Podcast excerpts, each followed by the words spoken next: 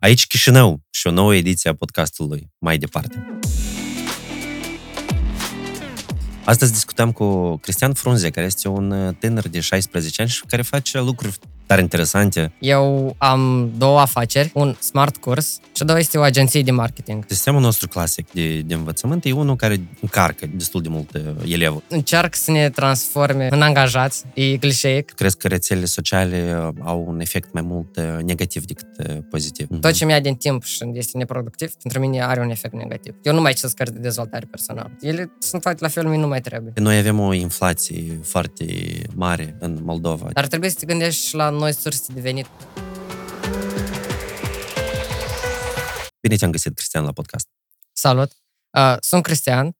Eu am două afaceri. Un smart curs, care face cursuri online în uh, limba română pentru România și Moldova. Și două este o agenție de marketing, Ken mm. se cheamă. Super! Tu ești antreprenor în serie înainte să ai majoratul. Ceea ce este un lucru destul de neobișnuit, pentru că în țara noastră nu este um, chiar așa de popular să faci antreprenoriat. Pentru prietenii tăi, colegii tăi, uh, mai sunt uh, tineri antreprenori sau ești tu mai deosebit? Dintre toți prietenii sau cunoscuții mei, eu sunt singurul antreprenor, de vârsta mea cel puțin.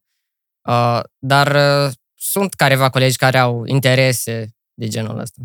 La tine cum au apărut interesele pentru antreprenoriat? Hmm. Uh, eu când eram mic, eu nu vreau să fiu antreprenor. Gen, nu mi se părea asta ceva wow. Mi se părea foarte stresant. Hai să facem o precizare. Când eram mic, asta când? uh, înainte de 12 ani. Mhm. Cam așa. Okay. Și asta a fost până când am descoperit o oportunitate că nu sunt cursuri online în română. Și gen aici, mi s-a atins aici beculețul și am zis că hai că asta poate fi ceva. Și nu a început ca o afacere, a început ca așa un mic side job. Mm. Deci tu ai descoperit chestia asta ca o oportunitate. Deci ai văzut uh, faptul că aceste cursuri nu sunt ca o oportunitate de genul, da, eu să fac asta, da? Da. Tu ai avut tu nevoie de aceste cursuri? Eu uh, aș fi avut nevoie de ele acum un an când încercam să învăț ceva abilități. Mm-hmm.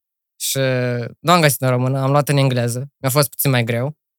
Dar uh, peste un an am zis că încă nu a apărut niciun curs în română. Tot căutam cursuri. Și având în vedere că nu au fost, am zis că hai să fac eu unul.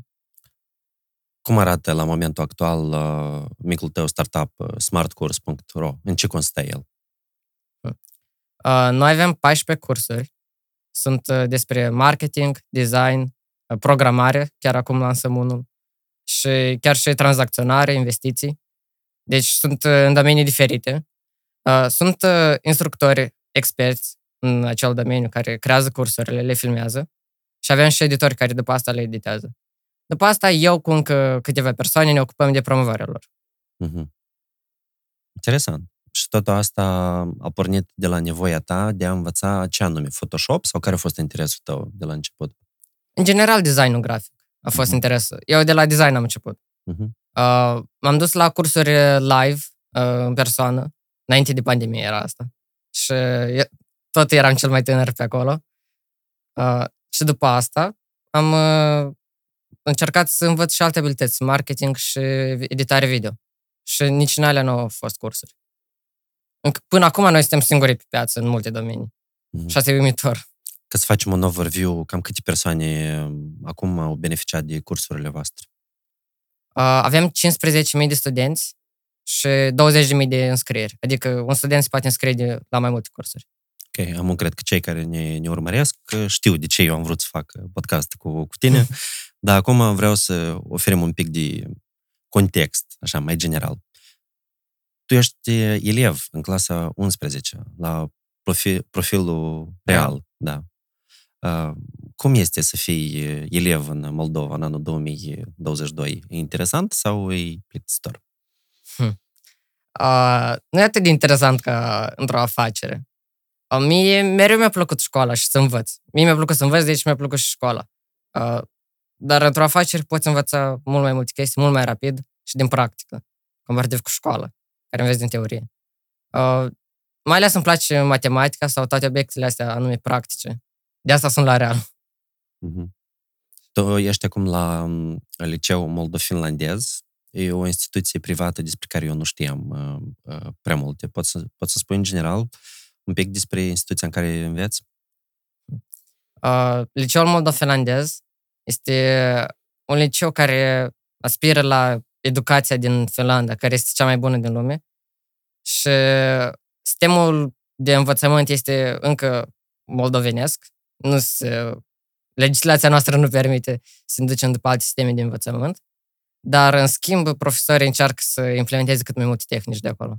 Dar prin ce e diferit uh, uh, programul de învățământ din Finlanda de cel din, din Moldova? Pentru că tu, înainte să ajungi la liceu moldo-finlandez, ai fost într-un liceu clasic, foarte vestit, foarte popular, Mircea Eliade, da? Da, am fost la Mircea Eliade întâi. Și, mă rog, și asta moldo-finlandez, tot, tot din Moldova. Dar întrebarea în general despre sistemul de predare sau programul de învățământ, prin ce diferă cel din Finlanda de Moldova? Hmm. Uh, în Finlanda tot e mult mai relaxant, e mult mai chill.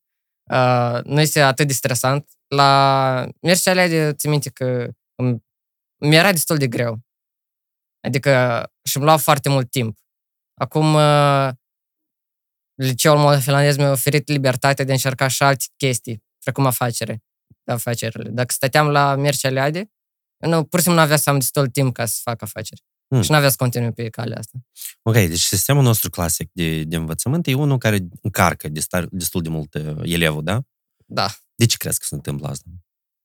Hmm. Uh, deoarece încearcă să ne transforme în, uh, în angajați, e clișeic, dar uh, e adevărat, adică ne încarcă foarte multe informații și destul de învechite. Uh, și da, informațiile alea au un scop, dar numai dacă te duci în profilul ăla, în partea aia. În care? Să fii uh, angajat? Da, să fii angajat, una, și anume mm-hmm. într-un, angajat într-un anumit domeniu. Mm. Uh, uite, eu o să te completez aici puțin. Eu cred că uh, sistemul educațional ăsta care încarcă destul de mult elevul, e făcut, de fapt, să ocupe timp. Da? Pentru că părinții trebuie să ducă la, hmm. la serviciu, copiii nu trebuie să ocupe cu prostii. Cu prostii. Da? Hmm. Și ca să nu se ocupe cu prostii, apoi hai să le dăm o mulțime de, de obiecte, o mulțime de teme și o mulțime de, de activități. Da, sunt total de acord. Și sistemul, spui, finlandez este mult, mult mai rela, relaxant și încurajează cumva proactivitatea uh, elevului, permite uh, unui elev să-și exploreze interesele și pasiunile lui, nu-i așa? Da, cam așa. Deci, de fapt, din moment ce tu ai ajuns într-o, într-un mediu care a făcut favorabil faptul că îți apară aceste interese, tu ai avut doar timpul disponibil sau ai fost și încurajat? ai fost și, nu știu, ghidat sau poate uh, inspirat să, să faci anumite lucruri? Uh, dacă vorbim doar de școală, nu pot zice că aș f- sunt ghidat de cineva. Sunt profesori, nu sunt antreprenori acolo, până la urmă. Uh, dar uh, am fost încurajat. Mi se dădea voie să citesc la lecții cărți eu, citeam, eu citesc mult la lecții. Nu toți profesorii, profesorilor le place, dar eu așa încerc să mă autoeduc. Și de obicei eram înțeles când nu îmi dădeam tot posibilul pentru un anumit timp pentru acasă. Sau nu îmi dădeam tot posibil să învăț o temă. Uh-huh. Pur și simplu nu am timp atâta să învăț. Eu pot, eu am abilitatea asta, dar nu am timp. Cum arată de obicei o zi obișnuită? a ta. O... Când începi tu ziua și cum arată ea? O zi școlară sau o zi în vacanță? Hai să, să începem și cu cea școlară și după aia și spunem ce faci acum în vacanță. Hm. Uh, de obicei, când sunt la școală, mă trezesc la ora 5. Uh, lucrez vreo o oră jumate, două. La ce lucrezi? diferite activități pe care le-am la ziua aia. Uneori construiesc site-uri, uneori fa- pregătesc noi cursuri uh, și uneori adun clienți, fac marketing. Desigur că nu nimeni nu-i trează la ora aia, nu pot suna sau comunica cu cineva. Și îmi place la ora 5, deoarece atunci totul e liniște, nimeni nu te deranjează, nu este absolut nicio notificare și poți lucra în liniște foarte focusat. Uh-huh. După asta, de la 7 la 8, uh, mă pregătesc de școală, mănânc, uh, mă duc la școală și până pe la ora 2-3 sunt uh, la școală, învăț. Școala fiind nu departe de casă, da? Nu, nu, nu, nu pierzi foarte mult timp pe deplasare la școală și înapoi. Nu chiar. Uh, tata mă ajută cu asta, el mă duce cu mașina și durează numai vreo 10 minute. Uh-huh. Uh, după școală, poate am niște cursuri extracurriculare sau uh, merg la sală și tot timpul liber îl ocup cu ce am eu prin afacere. Deci tu nu ai neapărat uh, timp în care ai jocuri video sau chestii de genul ăsta. Nu ești pasionat de jocuri. Nu, nu sunt deloc pasionat. Adică uh, aș putea fi pasionat de jocuri dacă aș avea timp. Dar mm-hmm. eu consider asta pierdere total de timp. Timpul meu e valoros. Nu permit să fac asta. Nici okay. seriale, nici filme. Filme plec numai cu prietenii la cinema, de ocazii speciale, sau la filme care chiar mie îmi plac. Mm-hmm. Uh, dar în rest, serial și filme să stau să privesc acasă, nu fac deloc. Și acum în vacanță, cum arată programul tău? Uh, deja mă trezesc la șase, să am grijă de sănătatea mea fizic și mental mai te, mult. Te alinți, da, nu știi cum. Da, mă alint. uh, vin uh, la oficiu. Am uh, oficiu câștigat la incubatorul de la Mediacor. Uh, lucrez acolo până pe la ora 5 sau 6. Depinde când, când, cât îmi dau voi părinții și cât de mult lucru avem pe acasă. Și după asta vin acasă, fac mâncare, mănânc și dacă mă simt în putere, mai lucrez încă o oră acasă. Mm. Um, e foarte important, nu, rolul părinților pentru un tânăr ca să fie susținut, încurajat, uneori înțeles anumite chestii, să nu-și impună punctele lor de, de vedere. Și ținând cont că tu ești foarte tânăr și ai început să faci antreprenoriat, de obicei asta e o chestie care inclusiv o înveți de la, de la părinții tăi. Dar în cazul tău, părinții tăi nu sunt antreprenori, nu? Sau sunt antreprenori? Uh, părinții mei nu sunt antreprenori, sau nu în sensul clasic al cuvântului. Uh, mama este contabilă, e, aș zice freelancer, e semi-antreprenor. Liber profesionist. Da, liber profesionist. Uh, și tata chiar dacă nu este antreprenor, el uh, lucrează în agricultură, are o livadă și se poate dispus că aia e, o afacere, e afacerea lui. Mm-hmm. Ai învățat anumite chestii de la părinții tăi? Ți-au, te-au inspirat? Ți-au servit ca model? Poate că nu mi-au servit ca model, deoarece nu sunt antreprenori în zona asta digitală pe care sunt eu, dar uh, m-au inspirat, m-au susținut foarte mult și chiar și cu finanțe m-au susținut, mai ales la început. Și am investit în educația mea, nu doar uh, la școală sau la liceu, dar chiar și în educația mea online, când eu încerc să mă autoeduc. Mm. Mai ales la început. Acum mă pot cât de cât să mă autosusțin. Dar la început nu aveam capacitatea asta. La început asta câți ani în urmă? Acum un an, doi. Mm-hmm. Un an jumate. Și în ce a costat această susținere? Că ți-au luat, de exemplu, un calculator, da? Uh-huh. Asta a fost o investiție care de obicei e mai mare, e, o, e un cost mare pentru, pentru un tânăr, n-are, n-are de unde să, să-și ia, da? da? Ai nevoie de un calculator bunicel conectat la, la internet și acolo îți deschid da, un, un portal de oportunități. Asta în primul rând, un calculator. Da. Altceva, cursuri, cărți? Uh, în privința la ceea ce eu investit în mine, da. uh, au cumpărat uh, cărți pentru mine, cărțile care eu le vreau. Uh, m-au, mi-au permis să folosesc banii așa cum doream eu, doar știu că eu îmi doresc să-i folosesc productiv. Uh-huh. Și în la afaceri, la început, desigur că nu aveam tare multe finanțe, așa că ei mi-au finanțat afacerea la început. Am venit chiar cu un plan, așa, mini plan de business. Ai făcut un business la... plan? Da. Ai învățat asta din vreo anumită carte? Uh, Asta am învățat de pe internet. Mm-hmm. Ok. Internet asta e tare general. Hai să fim un pic mai specifici. Care au fost, uh, hai să spunem așa, două, trei surse de tale principale de, de învățare din online? Hmm. Uh, în general, eu investesc cel mai mult în educația mea în cursuri. cursuri online. Uh, logic, am și afacere de cursuri online. Majoritatea sunt în engleză, deoarece în română uh, nu prea sunt, nu există. Cel puțin nu la nivel uh, atât de specific pe care eu îl vreau. Și după asta vin, uh, desigur, cărți, am e-book, uh, deci nu știu dacă se consideră online, dar le descarc online. Uh-huh. Un Kindle, ceva de genul? Da, am un Kindle. Uh-huh. Și a treilea mod, aș zice undeva între videoclipuri YouTube, toate că încerc să nu stau pe rețele sociale, sau uh, articole. Chiar și am, am avut câțiva mentori de marketing, de afaceri, pe diferite platforme. Mm. Uh, ai spus uh, YouTube, uh, tu o vezi ca rețea socială, da? Mm, într-un fel, da. E o semi-rețea socială. Mm. Tu crezi că rețelele sociale uh, au un efect mai mult uh, negativ decât uh, pozitiv, da, asupra noastră? Hmm. Um, personal, doar pentru mine, eu cred că rețelele sociale au un efect negativ, deoarece mi iau din timp. Mm-hmm. Tot ce mi-a din timp și este neproductiv, pentru mine are un efect negativ. Da.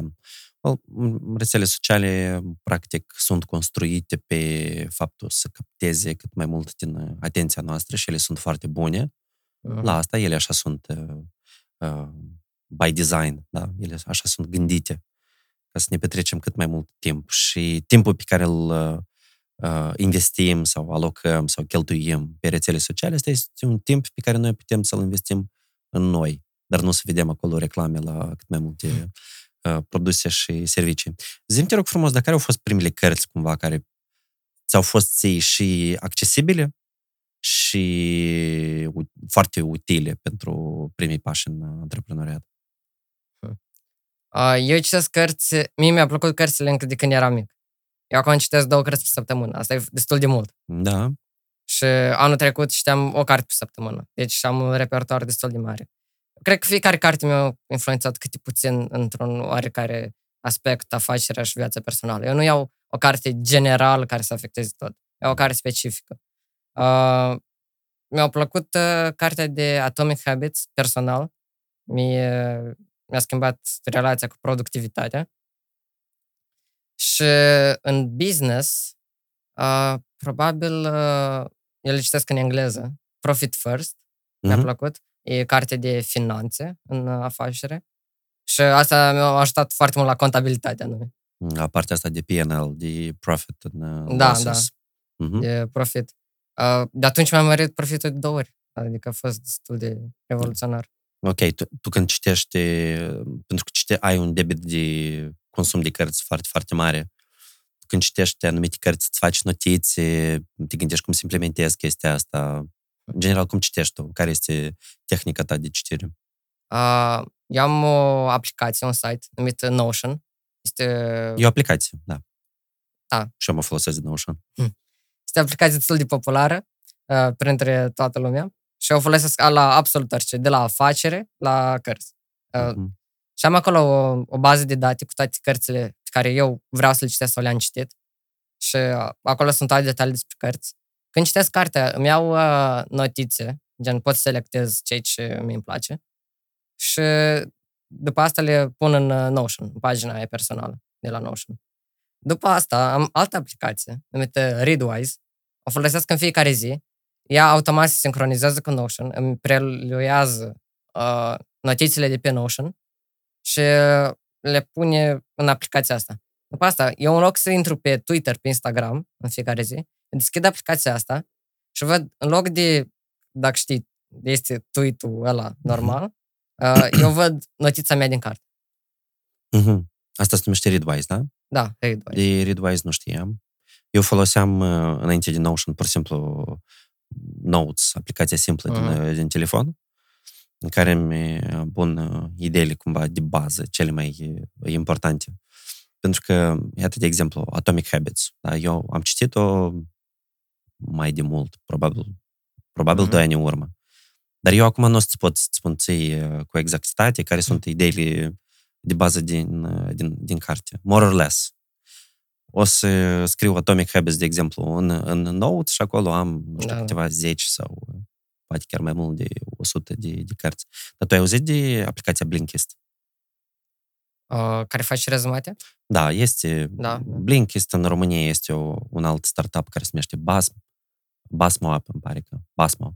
Uh, care extrage cumva ideile de bază dintr-o, dintr-o carte și le oferă într-o variantă succintă pe care poți să le parcurgi în 15-20 de, de minute. Da, am încercat uh, așa tip de aplicație. Uh, nu e Blinkist, dar short form. Uh-huh. Am încercat și Blinkist uh, acum un an și ceva. Mi-a plăcut mai mult short form, am încercat-o recent. Dar experiența de a citi rezumate nu e aceeași. Chiar dacă este destul de aproape, ca să... mi-mi place să citesc o carte. Ideile uh-huh. Sunt repetate de mult mai multe ori. Memoria mea poate nu e perfectă și se mint informațiile la nivel inconștient mai bine. Da, e un, e un shortcut care uneori poate să-ți spună ideea de bază, dar nu se memorizează într-adevăr atât de bine, pentru că într-o carte ai foarte, un preambul cumva care îți oferă un context ca să înțelegi cât mai bine da, cum ai ajuns la acea problemă, îți spune ideea de bază și îți oferă unul sau mai multe exemple ca să se întipărească mai bine, să faci niște legături logice, să se întipărească la tine în, în, în creier. Care ar fi o carte, în afară de asta, astea pe care le-ai spus tu, Atomic Habits și Profit First, pe care tu ai recomanda-o tinerilor din, din Moldova să o citească? Nu doar cei care vor să facă antreprenoriat. În general, o carte pe care o consider foarte utilă pentru tineri. Uh, carte, cea mai bună carte care am citit anul ăsta și mi-a plăcut foarte mult Uh, se aplică și în afacere, dar și în pers- viața personală. Nu știu dacă este în uh, română. Este Almanacul lui Naval Ravikant. Uh-huh. Sunt ciudat. Uh, eu îl urmăresc pe Naval pe da. YouTube și pe Twitter. Ah, nice. Și uh, nu știam de carte. Și o să, chiar o să o caut și o să, să mă uit. De ce crezi că e o carte faină și pe care ai recomandat-o? Hmm. Um, Cartea este împărțită în două secțiuni. Una este legată de bani și una de mindset. Și parcă mai este și o treia secțiune legată de fericire. Uh, și anume la relația cu banii, ea mi-a schimbat destul de mult. Uh, cum mă uit eu la bani. Uh, acolo sunt uh, multe citate care, de exemplu, la mine Readwise-ul, aplicația cu toate citatele, jumătate din aplicații plină cu citate din cartea aia. Eu acolo sunt atât de multe lecții, acum nu le pot spune. Uh-huh. Uh, mi-a plăcut anume secția, ace, uh, partea de carte în privința la cunoștințe. Precum că citește ceea ce vrei să citești, citește ceea ce iubești să citești, până când iubești să citești. Asta uh-huh. mi s-a memorizat. Acum probabil sunt la stadia în care eu iubesc să citesc și pot citi orice. Chiar dacă sunt cărți grele, chiar dacă mie nu plac. Și dacă eu cred că ele pe mine să mă ajut, eu le citesc. Dar până la asta de ce, eu cred că trebuie să citești orice ca să, până când ajungi să iubești să citești. Hmm. Deci asta este motivul, de fapt, de ce majoritatea tinerilor nu se apucă să citească în Moldova, este pentru că lor le se oferă practic literatură, texte care nu sunt interesate pentru dânsii și ei spun că, ok, mie nu-mi place să citesc, da? Uh-huh. Pentru că n-au citit ce și trebuie. Da, prime, exact. Așa se primește. Da, dacă eu începeam să citesc, uh, de exemplu, în clasa 5 când uh, era obligatoriu să citești ceva, eu acum uh-huh. nu avea să citesc cărți, cel puțin nu atât de des. Eu am început să citesc înainte de asta când nu era obligatoriu cititul și puteam să aleg cărțile mele. Dacă să fiu sincer, eu la școală, când este ceva obligatoriu, poate citesc foarte rapid, citesc uh, de vreo trei ori mai rapid decât o persoană neantrenată. Pe diagonală, cum se spune, da? Da, pe diagonală, chiar citesc așa. A, la tine pe verticală, cum, cum ai A, pe verticală. uh, păi, eu citesc rezumatele lor. Uh-huh. Ca că eu pur și simplu nu vreau să citesc cartea aia. Mi-a timp. Da. Um, nouă ne dădeau o listă impresionantă de literatură uh-huh. Pe timp de vară care uh-huh. trebuia de citit. Și noi citeam comentarii literare, evident. Nu, nu oh, citeam yeah. carte, citeam uh, carte de comentarii literare. Ca să poți să ai un dialog și să poți să răspui la, răspunzi la întrebările care spuneau că ce a vrut să spună autorul, da? Da, exact, dar eu, uh, având în vedere că citesc atât de mult, eu deja știu cum să fac asta, știu structura unei cărți. Uh, de mine, deja, unele cărți devin la fel. Cărțile de dezvoltare personală la nivelul ăsta, ele toate mm-hmm. sunt la fel. Eu nu mai citesc cărți de dezvoltare personală. Punct. Ele sunt toate la fel, mie nu mai trebuie. Mm-hmm. Cum le-ai caracterizat tu? Spui că sunt uh, la fel. Gen, după ce citești uh, un anumit număr de cărți, uh, toate sfaturile devin repetitive. Mm-hmm. Precum, uh, și ele sunt sfaturi bune, mm-hmm. dar oricum sunt repetitive. Mm, precum obiceiurile sunt esențiale, trebuie să ai într-un oarecare fel o rutină, chiar dacă o rutină pare plictisitor, dar e necesară. Nu poți fi productiv fără o rutină. Um, la nivel de produc- la nivel de business, sigur că uh, clientul este aproape mereu pe primul loc în majoritatea afacerilor. Sau uh, trebuie, uh, dacă când faci marketing, în niște multe cărți de marketing, trebuie să te asiguri că oferta ta e bună în primul rând. Și toate astea, deja la un anumit punct, ele sunt repetitive și eu de asta mă duc acum în cărți mult mai specific, nu cărți mm-hmm. generale. Bestsellerurile sunt cărți generale. Eu nu mm-hmm. mai mhm. citesc bestsellere. Când te interesează ceva concret, tu îți cauți cartea care răspunde concret necesității tale. Da. Și gândești că o carte deține munca de mulți ani a unui expert. Și tu, practic, o poți lua pentru 10 dolari. Mm-hmm. Adică e foarte, o ofertă foarte bună. Uh, tipul ăla a muncit uh, mii de ore la cartea aia. Și a pregătit cel mai bun advice, uh, cel mai, cele mai bune sfaturi pentru cartea aia. Uh-huh. Deci, uh, tu le poți lua la un preț foarte mic, tu o poți citi în destul de puține ore, relativ puține, uh, și nu se compară cu videoclipuri pe YouTube sau cursuri. Dar și ele nu primesc atât de multă muncă primite în ele și nu te poți duce atât de uh-huh. adânc în subiectul ăla, într-un videoclip de 10 minute pe YouTube. Uh-huh. Um, ca să revin un pic la sistemul de educație din, din Moldova. Crezi că s-ar putea de făcut uh, ceva ca să, ca să încurajeze interesul tinerilor pentru antreprenoriat? Hmm. Uh, nu oricine nimeni să fie antreprenor. Adică eu înțeleg de ce sistemul educațional e făcut așa și înțeleg, poate nu trebuie de schimbat atât de mult încât ca toată lumea să fie antreprenori. Asta nu-i potrivit pentru oricine. Uh, antreprenorii oricum sunt o minoritate în societate chiar și în America, țara antreprenorilor, ei sunt o minoritate. Uh, dar dacă vrei să încurajezi uh, inițiative noi, tu trebuie să ai oportunități în țară. Uh, și oportunitățile se fac, da, totuși prin educație. Uh, s-ar putea de oferit, uh, s-ar putea de făcut un subiect nou în școală, mm-hmm. precum uh, antreprenoriatul, poate chestiile legale ca taxele, uh, când uh, mai ales în liceu. Uh-huh. Probabil atunci este vremea.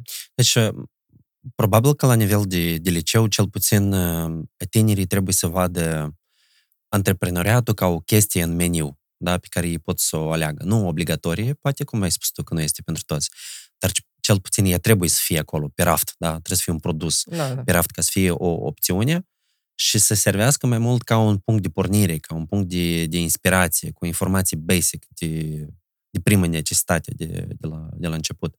Și deja dacă ei sunt interesați, să aibă un, un gateway, o legătură, să știi că, uite, mai departe sunt, nu știu, cărțile da. și, și alte chestii.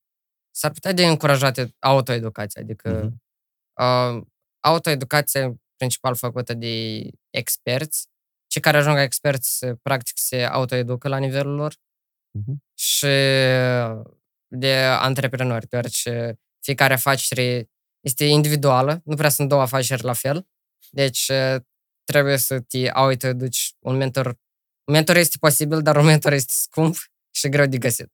Mai ales în Moldova. Mai ales în Moldova. În Moldova e mai mult greu de găsit decât scump. Da.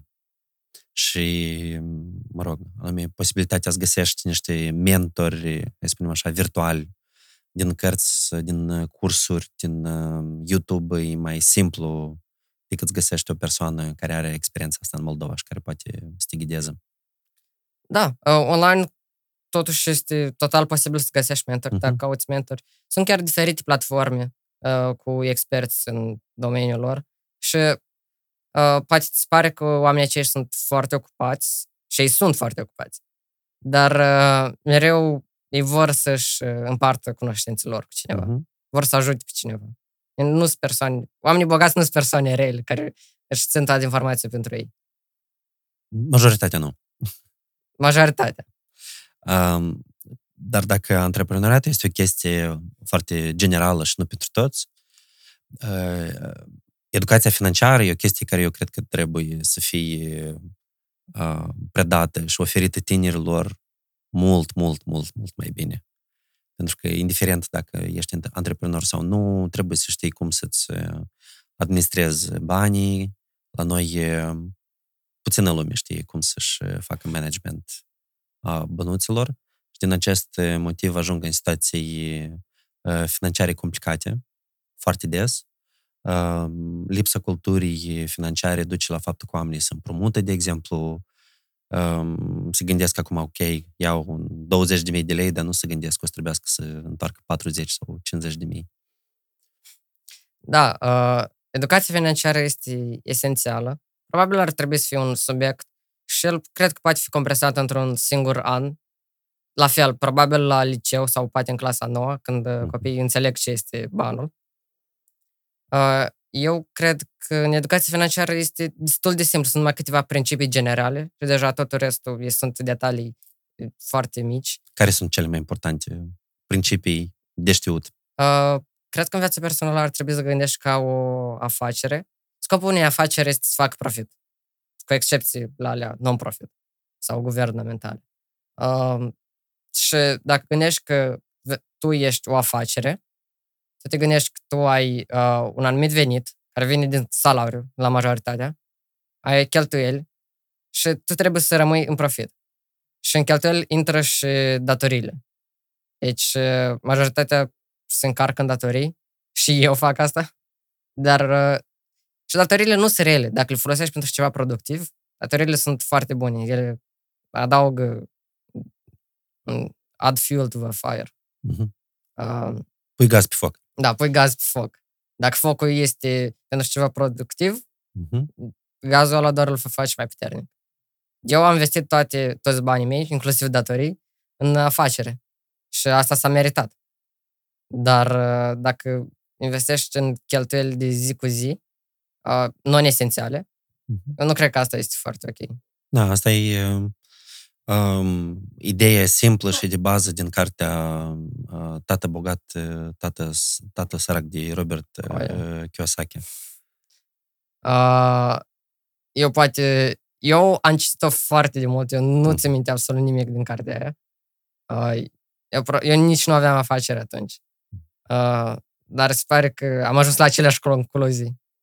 Well, ideea este că dacă ai un foc care arde, da, ai, este uh, logică și sens să mai pui beță pe foc să ardă mai tare. Uh-huh. Dar dacă ai un focșor care abia, abia de, de arde, dacă pui niște lemne acolo și dacă te împrumuți, s-ar putea să ieși gubaș. Da, este un risc în orice caz. Dar trebuie să-l asumi. Um, suntem la subiectul ăsta de, de educație financiară, vreau să-ți dau un, un mic exemplu pentru că ține de mindset, de mentalitate. ai niște costuri, hai să spunem, da? Și ai niște venituri. Uite, noi avem o inflație foarte mare în Moldova, de peste 30%. Mm, așa ceva, ultima dată în Moldova s-a întâmplat mai mult de 20 de ani în, în urmă și asta e o problemă foarte mare pentru foarte multe familii, la care și așa ei cu greu făceau față, da, ca cheltuielile lor să acopere, să fie acoperite de, de venituri. Și acum cheltuielile au crescut.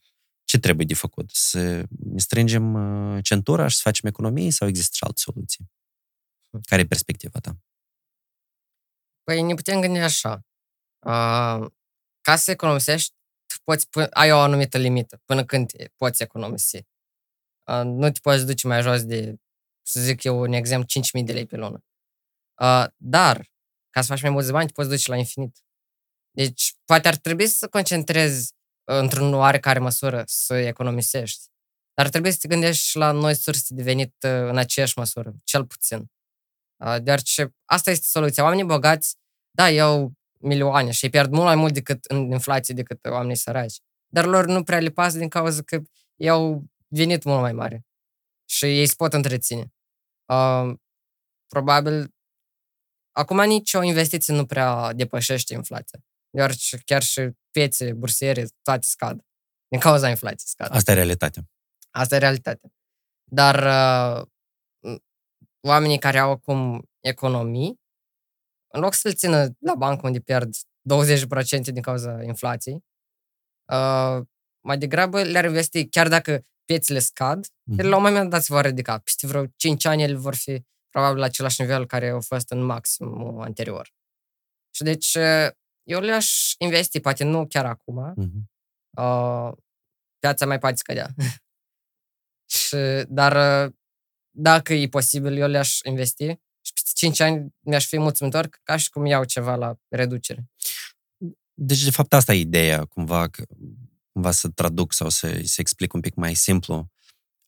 O opțiune este să ne strângem centura, într-adevăr, și să vedem unde putem să facem economii, dar asta ar, ar rezulta într-o calitate a vieții mai mică și un nivel de satisfacție mai redus pentru noi, cumva, da? Pe de altă parte, poți să te gândești că, ok, cum pot să maximizez veniturile. Și asta este cumva, cum ai spus tu, și mie mi-a plăcut foarte mult cum tu ai, ai formulat că aici există soluții până la infinit, da? dacă să fim optimiști. Dar la modul practic, cum o familie care ambii, hai să spunem, o familie clasică în care, um, hai să spunem chiar așa, o familie clasică în care o persoană nu are job și are grijă de copil uh-huh. și e un singur uh, soț care uh, asigură da, un anumit nivel de, de venituri și încă mai plătesc și un credit pentru, nu știu, plătesc rate la prima casă. Ce ar putea să facă din punctul tău de vedere? Așa, ip- uh, ipotetic să ne gândim.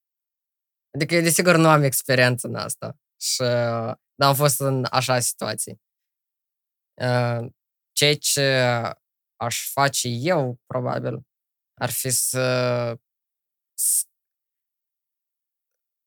ar fi, în primul rând, da, ar fi să economisesc cât e posibil, adică poate renunț la câteva cheltuieli inutile, renunț la shopping sau cafeaua dimineață de la o cafenea oarecare, dar după nivelul ăla, unde nu prea mai pot sacrifica mult fără să sacrific confortul meu, probabil aș căuta mai întâi să achit datoriile care nu sunt care sunt inutile, care pot fi achitate cât mai repede, doar și dobânda doar va crește. Deci dacă ai o datorie și nu te ocupi de ea, practic... Ea te va ține jos, orice. Da. Ea te va ține jos. Uh, și după asta, dacă ai tendințe antreprenoriale, începe o afacere. Uh, și sunt multe modele de afaceri, deja depinde de tine. Uh, o afacere care de dorit să nu fie afectată atât de mult de criză, care să ofere ceva esențial. Uh, și după asta, dacă nu poți începe o afacere, uh, e o situație grea, eu nu știu. Probabil iei alt job, mm-hmm. uh, dacă e posibil. sau te faci tu mai valoros la jobul tău. Gen, să fii indispens- dacă o afacere te uh, angajează, să fii indispensabil pentru afacerea aia. Să ai așa abilități specifice și valoroase, încât să, nu ți poate, să nu-și permit afacerea să te dea afară. Da. Așa măcar nu îți scazi venit. Eu cred că ideea asta este foarte bună și, și utilă, și anume ceea ce ține de abilități, pentru că o abilitate bună, foarte bună, în primul rând, cum spuneai tu, te face indispensabil la jobul tău și tu poți să te duci la job și spui, guys, I have a situation, trebuie să renegociem și oamenii trebuie să învețe să, să discute, să, să negocieze, să se înțeleagă, nu doar să accepte condițiile care lor le sunt impuse, uh-huh. este unul. Și doi, poți deprinde noi abilități, poți oricând învăța. Chiar dacă ai, nu știu, 30, 40, 50 de ani, poți să înveți să faci ceva nou și să încerci să monetizezi această abilitate. Poți să faci un, nu știu, dacă ai un job uh, clasic uh, de la 9 până la 6 seara, poți să-ți iai, să faci 2, 3, 4 ori ceva de freelancing uh, suplimentar. Da. Ai putea căuta noi surse de venit. Uh-huh. Să că ele durează ceva timp să le iei. Acum, dacă tu ai nevoie de bani următoarea lună, acum dacă vrei tu să-ți uh, crezi o sursă de venit, e probabil prea târziu. Ar trebui să-ți iei vreo două, trei luni ca uh-huh. să o poți crea în ceva significant. Uh, dar, eu zic că ideea că asta cu abilități, de exemplu, dacă ești uh, contabil, trebuie, uh, fiecare afacere te angajează, dar tu îi aduci mai mulți bani decât uh, ea cheltuie pe tine. Deci trebuie să gândești cum eu pot aduce cei mai mulți bani pentru afacerea asta. Uh-huh. Uh, ca, de exemplu, ca contabil. Tu dacă poți uh, scăpa de tax într-un anumit mod, mai mult de, păi pentru afacerea aia nu va fi o problemă să-ți facă o promoție. Iar și tu îi salvezi mai mulți bani. Sau uh, ca marketer. Tu probabil, uh, dacă poți aduce rezultate, dacă tu afacerea aia aduci uh, 100 dolari pe lună, nu va fi o mare problemă dacă, uh, dacă tu ceri o promoție de 50 de dolari. Mm. Legat de antreprenoriat, o, o întrebare tot așa foarte generală din perspectiva ta, vreau să știu ce crezi că trebuie de făcut ca să fie mai multe persoane care să nu-și dorească să fie angajați, dar să-și dorească să fie antreprenori și să facă ceva în legătură cu asta, să riște și să-și deschidă o afacere. În primul rând, ar trebui să cunoască dacă, că este așa oportunitate, că e total posibil, că într-un fel nu e atât de greu pe cât uh, se spune. Uh, este greu. Mai greu decât un job, dar uh, avantajele tot sunt destul de mari. Și da, mai ales dacă ești tânăr, tu poți accepta riscuri. Dacă investești bani, banii faci înapoi. Adică mereu ai calea asta să te duci înapoi ca angajat. Mm. Și odată ce începe o afacere, tu aduni abilități foarte valoroase pentru și chiar dacă afacerea ta nu merge, abilitățile alea îți vor folosi în alt job. Și faptul că tu ai afacere, da, ă, îți, așa zic, îți frumusețează CV-ul destul mm-hmm. de mhm. mult pentru altă afacere. Deci mereu ai planul ăsta B. Deci nu, nu este un risc atât de mare pe cât ă, pare. Și, dar avantajele sunt infinite. Adică tu, dacă ideea ta de afacere uh, este una destul de bună și execuția la fel este bună, tu vei face mult mai mulți bani decât vei face la un job. Uh, tu ai spus că riscurile nu sunt uh, mari, dar ele oricum sunt mult mai mari decât uh, dacă te-ai duce undeva cu, cu un job de la uh, 9 la 5 și asta este motivul principal uh, de ce oamenii nu se apucă de, de afaceri, că nu vor să riște și nu au nicio uh, o, o pernă de, de rezervă da, de economii care să poată să, nu știu, să-și permită poate vreo șase luni sau poate chiar un an să activeze din moment ce tu îți pornești o afacere, asta nu înseamnă că imediat va fi profitabilă. Într-o afacere, de asemenea, trebuie să investești. Să, să investești. Pe exemplul tău, cât ai investit tu ca să-ți pornești afacerea ta cu cursuri online și cât timp a trecut până când ea a început să fie profitabilă? La început, când Smart Course încă nu era o afacere, eu am creat un curs singur uh, și am investit vreo 1500 de lei într-un microfon ca asta. Uh-huh. Și asta a fost singura cheltuială și a mers destul de bine cursul. După asta am investit din profit. Tu ai uh, filmat cursul cu un webcam de la calculator? Am filmat numai ecranul și vocea. Uh-huh. Nu a fost niciun webcam. Uh-huh. Cu toate că puteam, dar am zis că nu este o diferență atât de mare. Primul curs despre ce a fost? Primul curs care l-ai făcut? A fost despre Photoshop. Acum nu mai găsești, dar uh, a fost un curs destul de popular. Am avut vreo 2000 de studenți, uh-huh. 2000 de înscrieri. Și l-ai făcut, uh, dacă nu greșesc, pe Udemy, tu mi-ai povestit. Da. Este o platforma Udemy, un uh, marketplace unde oricine își poate posta cursurile lor. Ca YouTube, numai că mm, pentru cursuri online și cu plată. Asta a fost vreun an jumate, doi în urmă. Asta a fost cu doi ani în urmă. Uh-huh. Uh, peste șase luni. Spate un pic să mă opresc aici. Deci tu ai spus că primul curs ăsta care l-ai făcut, l-ai vândut pentru aproape 1500 de persoane. Da, au fost 1500-2000 de persoane. Asta înseamnă că o investiție, practic, de 100 de dolari, cât, cât a generat profit? Considerând faptul că Udemy și ia partea lor de uh, uh-huh. profit, da. da, de venit. Uh, cursul ăsta mi-a dus uh, 4.000 de dolari. Uh-huh. Deci de 40 de ori mai, mai mult. Da, de 40 de ori mai mult. Dar uh, am lucrat la el uh-huh.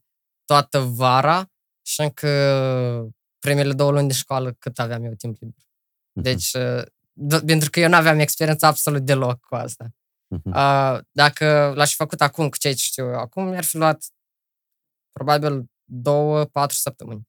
Uh-huh. Deci tu, practic, primul, primul tău experiment de, de business a durat un 5 luni, să spunem așa, da? Da. Și asta a fost uh, primul curs. Dar tu, ca să faci tu acest curs, tu doar nu erai expert. Uh... Da? Asta înseamnă că tu, la rândul tău, a trebuit să înveți undeva da? și să ai și niște abilități. Ce crezi că a asigurat succesul acestui curs? Pentru că, cu siguranță, nu a fost expertiza ta aveam expertiză, adică știam designul de un an jumate la momentul ăla. Uh, și doi, uh, am luat multe cursuri din afară și am încercat să includ cele mai bune părți în cursul meu. Mm, gen, asta a fost destul de interesant pentru mine. Am, am învățat unele chestii noi și eu. Uh, și încă în timp ce învățam, reușeam să le predau. Și calitatea era aceeași, deoarece uh, eu ca și cum luam de la alți experți și le importam aici. Mm-hmm. Deci făceai un fel de import de know-how. Da, de informații. Mm-hmm. Uh, o parte mare din succes aș zice că uh, videoclip promoțional a fost destul de bun. Adică la el am stat două săptămâni aproape să-l fac și am zis să fac, să-l fac perfect. Înainte să fie el, vânzările erau de vreo 20 dolari pe lună. Mm-hmm. Nimic. Uh, dar după el, pur și simplu a luat. Deci un video bun promoțional da. este foarte important pentru un curs. Plus ai avut platforma de uh, distribuție uh-huh. uh, și nu trebuie să-ți faci propriul tău site, tu ai folosit infrastructura existentă de la Udemy, da? da? da. Și probabil uh, ai găsit și un public cumva țintă. Tu știi cumva care mm, caracteristicile în general a persoanelor care cumpără cursul tău? Uh, Udemy nu arată foarte multe detalii despre el, despre studenții mei.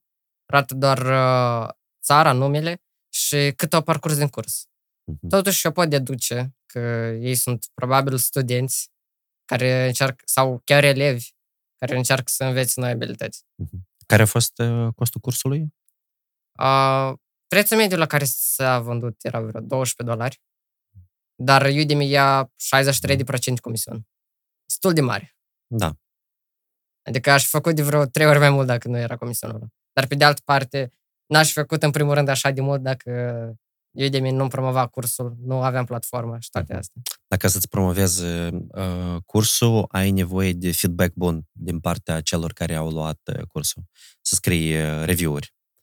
Ai făcut ceva în, în, în sensul ăsta? Ai încurajat oamenii, inclusiv în video, să, să lasă mm. feedback? Uh, eu n-am încurajat oamenii în video să îmi lase feedback. Adică cine vrea ce scrie. Pe mine mereu mă enervează youtuberii ăștia care spun uh-huh. fă, fă like și subscribe chiar acum. Uh-huh. Uh, și de asta n-am inclus eu uh, asta în videoclipuri. Dar uh, oamenii au lăsat destul de mult feedback. Adică, bine, și numerele au fost mari. Am avut și mulți studenți. Uh, a fost feedback bun, a fost feedback rău. Feedback-ul rău am încercat uh, ceea ce puteam, că nu orice puteam uh, să rezolv uh, am încercat să-l, să implementez noile informații în curs și tot feedback-ul care l-am avut uh, l-am folosit pentru a crea o nouă versiune a cursului, deja cu alți experți. Uh-huh. Uh, eu acum nu mai fac niciun curs. Și uh, cursul ăla au avut încă 3000 de studenți până acum. El, uh-huh. el îl poți cumpăra acum. Deci tu ai găsit alte persoane care să facă curs de Photoshop?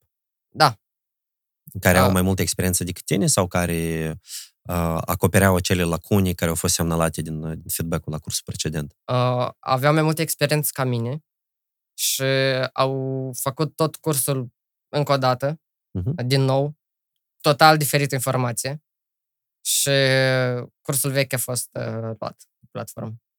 Adică luat? Adică a fost ascuns, a fost, uh, nu, mai, se, nu se mai vinde. Studenții uh-huh. precedenți îl pot accesa, pot accesa ambele cursuri, uh-huh. dar uh, studenții nu pot accesa numai cursul nou. Și pentru tine este mai, mai oportun, mai avantajos să lucrezi cu, cu altcineva care face un curs uh, decât să faci singur uh, cursul tău? Un curs ia foarte mult timp să-l faci. Uh, și de asta eu am exportat, am delegat lucrul ăsta. Uh-huh. Uh, plus că eu n-am expertiza necesară, adică eu am 16 ani, n-am reușit să am foarte mulți ani de experiență în toate diferite domenii. Avem 14 diferite cursuri. Uh, eu să am 5 ani de experiență fiecare, nu ea. Nu a fost așa o chestie de genul comentarii, oameni care se semnaleze, poate, inclusiv, poate n-au văzut video, dar au auzit vocea și să spună că... A fost unul. A fost un singur comentariu din 2000 de studenți uh, despre voce și despre că nu pare că am uh, experiență. Dar uh, având în vedere că e doar unul, nu o mhm. consider ceva foarte relevant și de asemenea, probabil informațiile au fost destul de bune, deci uh, nu a semnat la nimic problemă. Ca să facem o precizare importantă, tu cursul ai făcut în română. Primul. Da, în română. Da. Toate cursurile noastre sunt în română.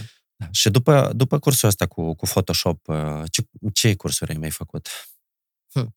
Uh, deja în ianuarie mi-a venit, în decembrie mi-a venit ideea să fac afacere și în ianuarie am început afacere.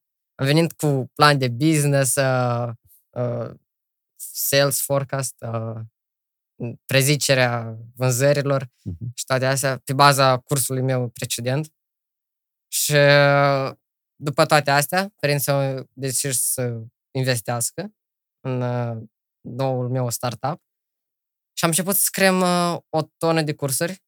Am început cu web development, uh, programare pe web, care încă nu s-a terminat. Ăla a fost primul curs și încă nu s-a terminat. E foarte mare.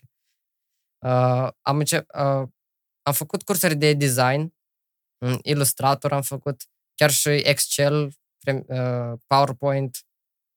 Uh, și am început cu astfel de cursuri. Uh, am făcut Facebook Ads, Instagram Marketing, uh-huh. care l-am făcut de două ori. A fost o versiune și după asta, cu toate update-urile, am făcut o total altă versiune. Am făcut uh, un curs complet de digital marketing. Acolo sunt bazele la 15 platforme sociale într-un singur curs. Uh-huh. Uh, sunt mai multe secțiuni și au câte vreo o oră uh, fiecare secțiune și învățăm bazele. Într-adevăr, asta e un, un volum uh, foarte mare de muncă. Uh, eu am uh, făcut un curs de... Eu am predat marketing online la SEM și ca să am o, o curiculă bună și adecvată timpurilor noastre, eu am cumpărat un, un curs de pe Udacity mai întâi, uh-huh. l-am făcut eu și după aia am combinat ceea ce am învățat de pe Udacity cu exemple din, din piața uh, noastră. Și știu cât de mult timp mi-a luat, într-adevăr, foarte mult. Și acum uh, fac uh, curicula cumva, da, programul pentru alte două cursuri. Uh, tu cum găsești uh, persoanele astea care, care pregătesc aceste cursuri? De obicei, la majoritatea cursurilor, persoanele sunt uh, freelanceri și le găsesc uh, pe, site, uh, pe grupuri pe, de Facebook care văd că sunt experți.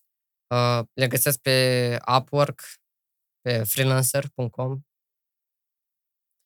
După asta le verific. Nu mă uit la CV, niciodată nu m-am uitat. Numai cei mm. care mi l-au trimis de bună voie, dar eu nu m-am uitat la el. Le dau în teste. Poate eu nu știu, nu sunt expert în domeniul ăla, mm-hmm. dar eu știu ce teste pot să dau ca să văd dacă este expert. Uh, le cer să facă videoclipuri de test la mhm. început, uh-huh. uh, ca să văd cum pot explica o temă oarecare. Și oamenii fac asta, da? Fără să fie plătiți. Uh, unii sunt respinși de asta, dar uh, major, cei care sunt respinși nici nu au mentalitatea potrivită ca să lucreze cu mine. Uh-huh. Uh, și ei, da, fac asta. Adică le dau videoclipuri de test foarte ușoare, destul de mici, 4 minute, Uh, încerc să le fac cât mai mici, scurte și ușoare de făcut. Și dacă ei fac asta, eu știu deja că persoana e potrivită. Zim, te rog frumos, de ce persoanele astea preferă, de exemplu, să lucreze cu tine și să nu facă singuri aceste cursuri? Uh, vreo 60% din costul unui curs este marketing, nu este timpul care tu îl petreci uh, să crezi cursul. Și e foarte greu să faci uh, promovare eficientă. Adică celelalte cursuri în România, mă uit, au câteva sute de studenți. La mine au cursurile au mii. Uh-huh. Dar din cauza marketingului investesc foarte mult în uh, reclame uh-huh. și am investit mult în rețele sociale, dar m-am oprit recent deoarece nu este foarte bun ROI-ul, Return on Investment. Uh, cu toate că persoanelor le place foarte mult uh, conținutul care noi îl postam. Uh, deci, e foarte greu tu să creezi un curs. Plus că noi uh-huh. le facem traininguri, ei probabil, uh, unii dintre ei niciodată n-au mai creat sau n-au predat cuiva ceva. Uh, unii. Și creează, uh, noi ajutăm să creeze cursuri calitative. Uh-huh. Ok. Deci tu ai deja o anumită expertiză și ei vin la tine și pentru această experiență. Tu spuneai că le faceți și trainingurilor, da? Da, le facem traininguri. Adică cum trebuie să fie, cum trebuie să filmeze, cum trebuie să prezinte informația, împachetarea, partea de editare o fac ei sau o faci tu? Sau Care tot știu, cine știe, uh, cine știe, sau, adică la editare nu este ceva complicat pentru cursurile online, trebuie doar să faci tăituri, un intro, Uh, nu e ca și cum videoclipuri promoționale unde trebuie să ai foarte multe abilități.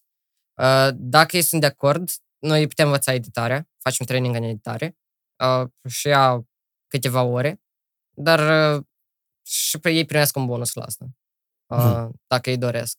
Dacă nu, angajăm alți editori video. Ok. Dar cum ai ales uh, uh, topicurile pentru care să faci cursuri?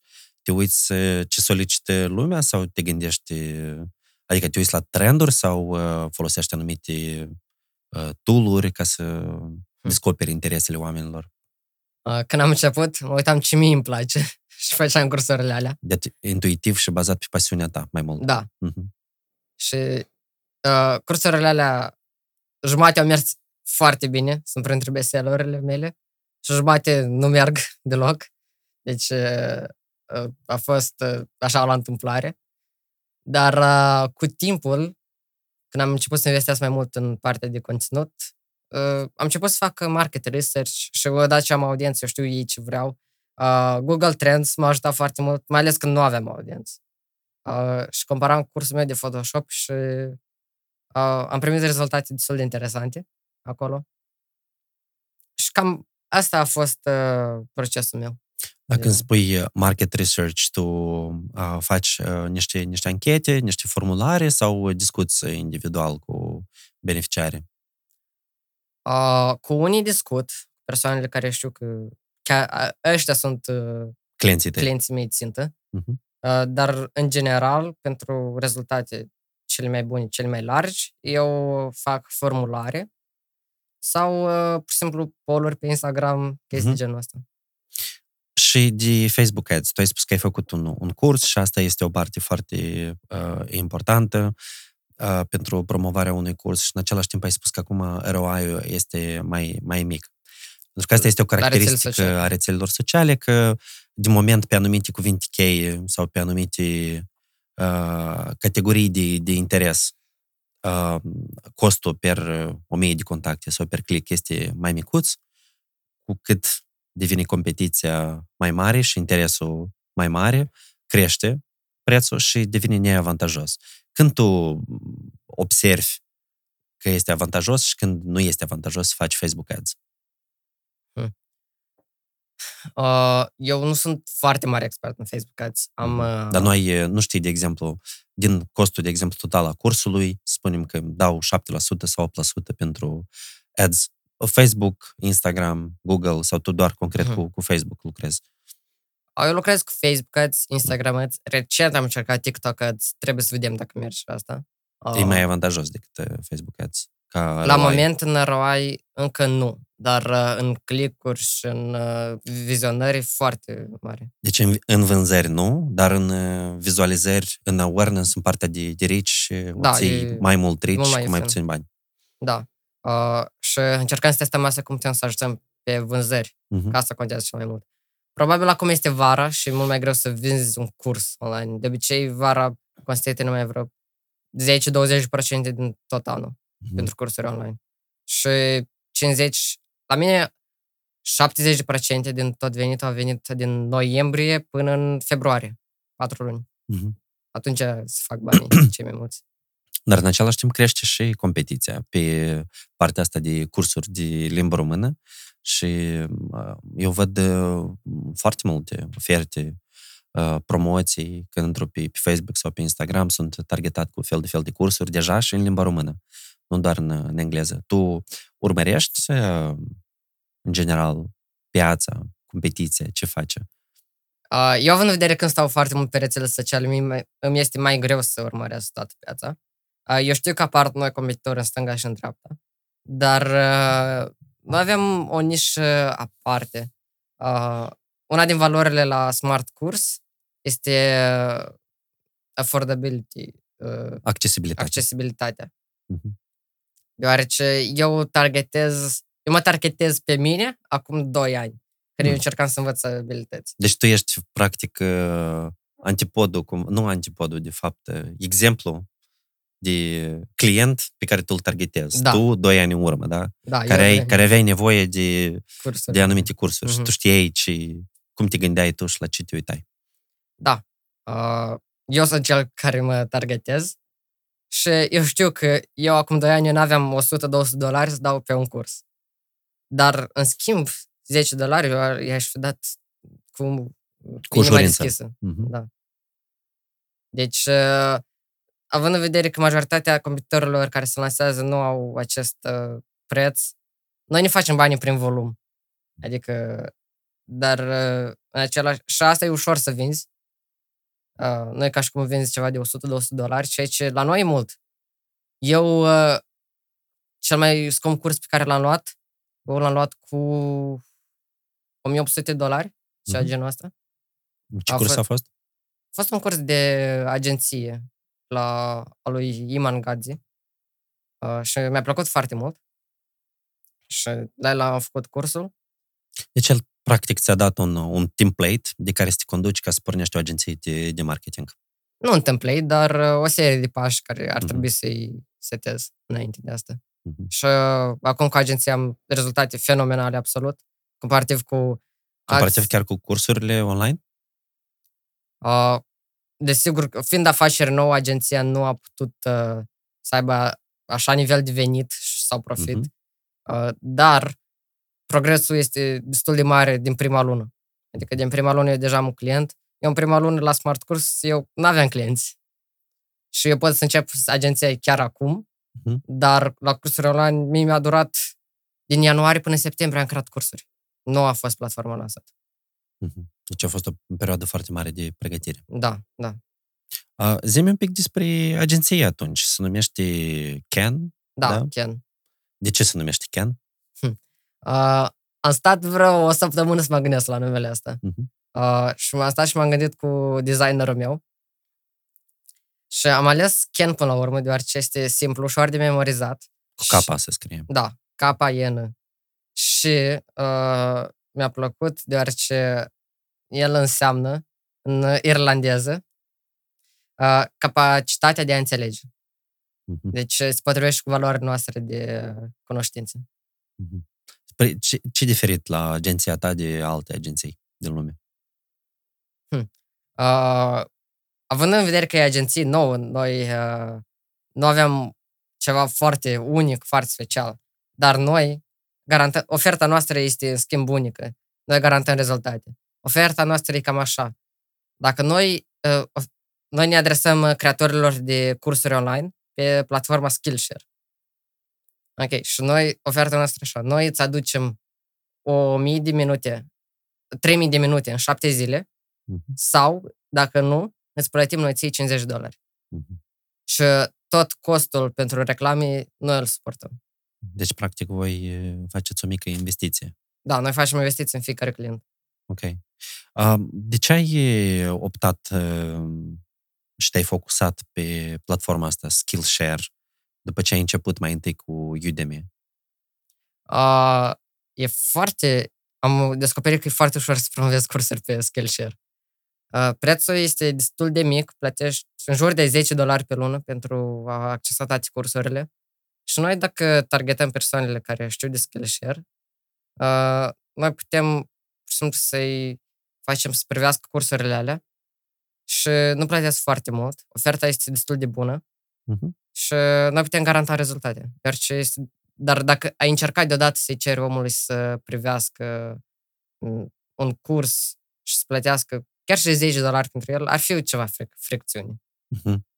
E un impediment. Da, e un impediment. Deci, de fapt, să zic așa, voi ați combinat uh, uh, o platformă care încurajează mai mult partea asta de affiliate da, și încurajează um, ca alții să poată să facă marketing, marketing pe, pe Skillshare uh-huh. cu niște know-how cu niște, cu experiența voastră, ați descoperit niște chestii care lucrează acolo și voi practic vindeți acest, această formulă.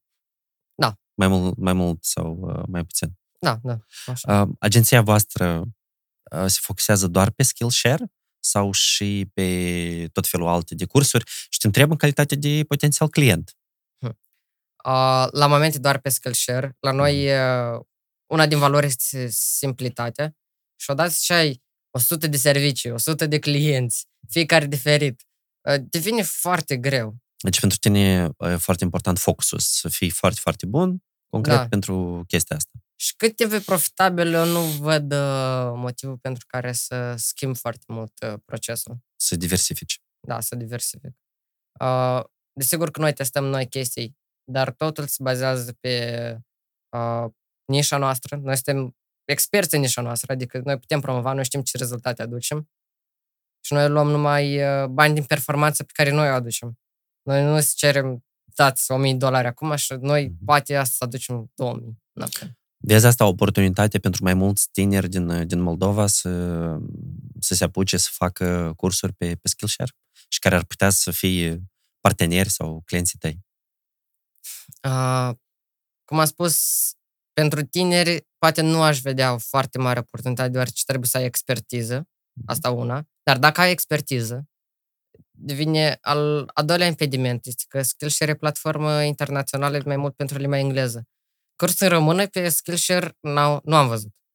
Am căutat, am găsit uh, două, trei, dar nu a fost ceva significant. Da, dar în moment ce faci un curs în, în engleză, deja ai o, un, o piață enormă. Dacă faci un curs în engleză, deja este altă problemă, competiția. Uh, nu cred că cursurile online este o afacere potrivită pentru un începător, chiar dacă mie mi-a mers. Uh-huh. Uh, mie mi-a mers din cauza că am uh, avantaje specifice comparativ cu alți antreprenori. Dar uh, pentru un tânăr antreprenor, probabil ar merita să încerce la început ceva, să aibă experiență, să știi că poate aduce rezultate, uh, indiferent ce, în ce domeniu se află. Și după asta s-ar putea să-și facă agenție. Deci este foarte important mai întâi să te echipezi cu anumite aptitudini, să ai o experiență, să aduni niște mii de ore de, de practică și după aia poți să traduci asta într-un curs care poți să-l oferi pe Udemy sau pe Skillshare. Sau poți face așa cum eu am făcut, dar vezi că mie mi-a mers deoarece competiția nu era uh-huh. la momentul dat. Acum deja am expertiză și deja am și factori diferențiatori, dar atunci nu eram cu nimic diferit. Uh-huh. Afară că eram singur. Asta era factorul meu diferențiator. Deci, probabil, ar merita întâi dacă vrei să faci un curs online, să ai ceva experiență, expertiză. Mm-hmm. Sigur că nu poți preda ceva ce nu știi. Da. Și, uh, de asemenea, este important să fii uh, în locul potrivit și în timpul, în timpul potrivit. potrivit. Uite, noi am făcut cunoștință la MediaCore. Poți să-mi povestești un pic cum ai, ai aflat tu în general de MediaCore și cum ai ajuns la MediaCore? Și pe urmă o să povestesc eu o istorie. Hm. A, a fost uh, un proces uh, interesant și lung. Uh, eu lucram până acum de acasă. Era greu, eu stau cu, camer- uh, cu fratele meu în cameră. Uh, mereu... Fratele tău cu vreo patru ani mai mic ca tine. Da, fratele meu are 12 ani. Și este deranjant, plus că trebuie să fac câteva treabă prin casă. Nu pot lucra foarte eficient de acasă. nu pot implementa tot ce eu știu, tot ce, toate tehnicile mele de productivitate în mod eficient acasă când sunt și alți factori externi. Și am zis că hai să căutăm ceva, poate îmi fac o cameră nouă, uh, dar am ajuns că am, mi-a venit ideea de coworking. Și am căutat coworking prin Chișinău. Și încet, încet am aflat de Mediacor. Am venit aici și aici am aflat că este incubator la Mediacor. Mm-hmm. Și am aplicat la incubator, am câștigat. În ce constă programul de incubator? Incubatorul susține afacerile mici. Uh, în domeniul creativ. În domeniul, domeniul creației, creativ. Da, în domeniul creativ și fiind cursuri online, produse video, uh, este un domeniu creativ. Uh, și am venit uh, aici. Am, incubatorul, uh, de asemenea, el oferă spații de oficii pentru tinerile afaceri. Uh, eu am venit aici. După ce am câștigat, am primit un oficiu și acum sunt mult mai focusat pe lucrul meu. Și mi se pare foarte cool și interesant că eu am oficiu la 16 ani. Mm-hmm. Da. da.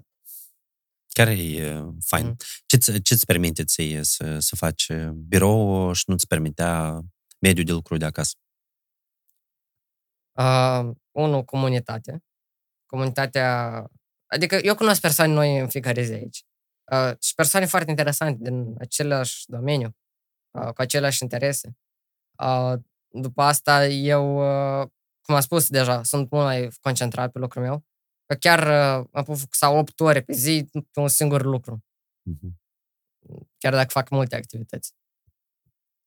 Uh, și trei, am un setup destul de bun.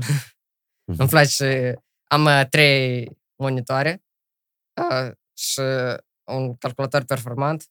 Îmi place la nebunie, am și ștablă, whiteboard. Mm-hmm.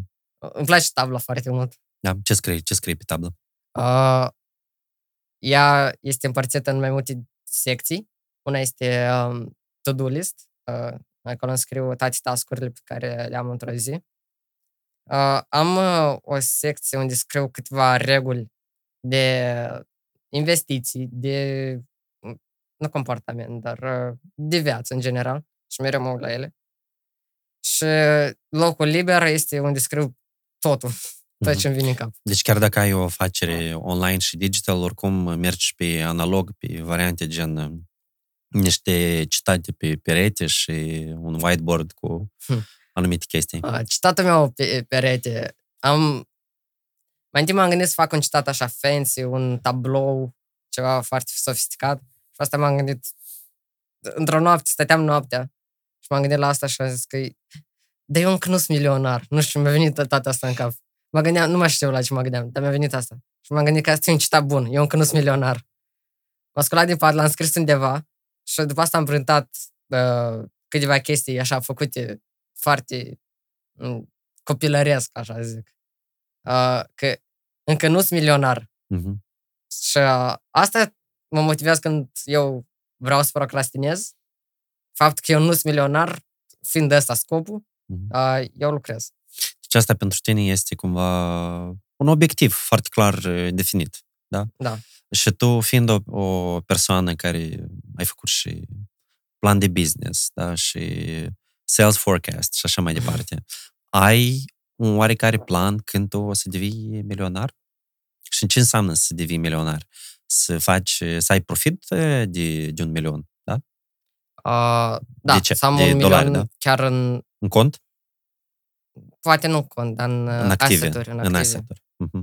Uh, eu nu mai fac planuri. Eu când am făcut uh, business planul și sales forecast-ul, uh, ele nu au mers gen deloc. Uh, cheltuielile erau cumva mai mici, dar venitul era mult mai mic. Uh-huh. Adică, comparativ cu ceea ce eu preziceam. Uh, da. Cursul Photoshop se pare că a fost bestseller, e bestseller până acum și nu puteam conta pe succesul lui ca să aplici succesul la altor domenii. Uh-huh. Uh, deci, uh, eu nu mai fac planuri foarte specifice sau forecast-uri. Uh, pentru mine sunt useless. La moment, uh, ele se potrivesc numai companiilor foarte mari care uh, publice, care au investitori și ei au nevoie de oarecare... Dar chiar și acelea sunt povești. Investitorii spun da. că de obicei când vine un startup și are un fel de prognoză pe, pe venit, pe, pe trei ani înainte, asta este mm. o poveste, ca să nu spun alte, alte da, chestii.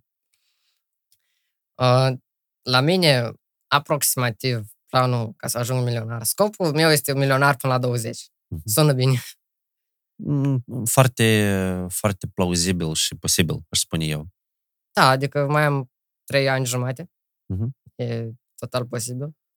Uh, mai ales că de... Eu mă uit acum un an, eu nu aveam uh, venit. Acum deja fac uh, mii uh-huh. dolari pe lună. Deci traiectoria în direcție uh-huh. pozitivă.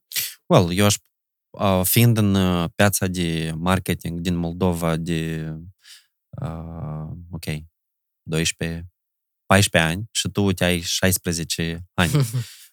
Putem spune cu siguranță că tu în următorii 16 ani o să aduci mult mai multe valoare și o să faci mult mai mult venit decât alte companii din Moldova care sunt de 16 ani pe piață, de exemplu.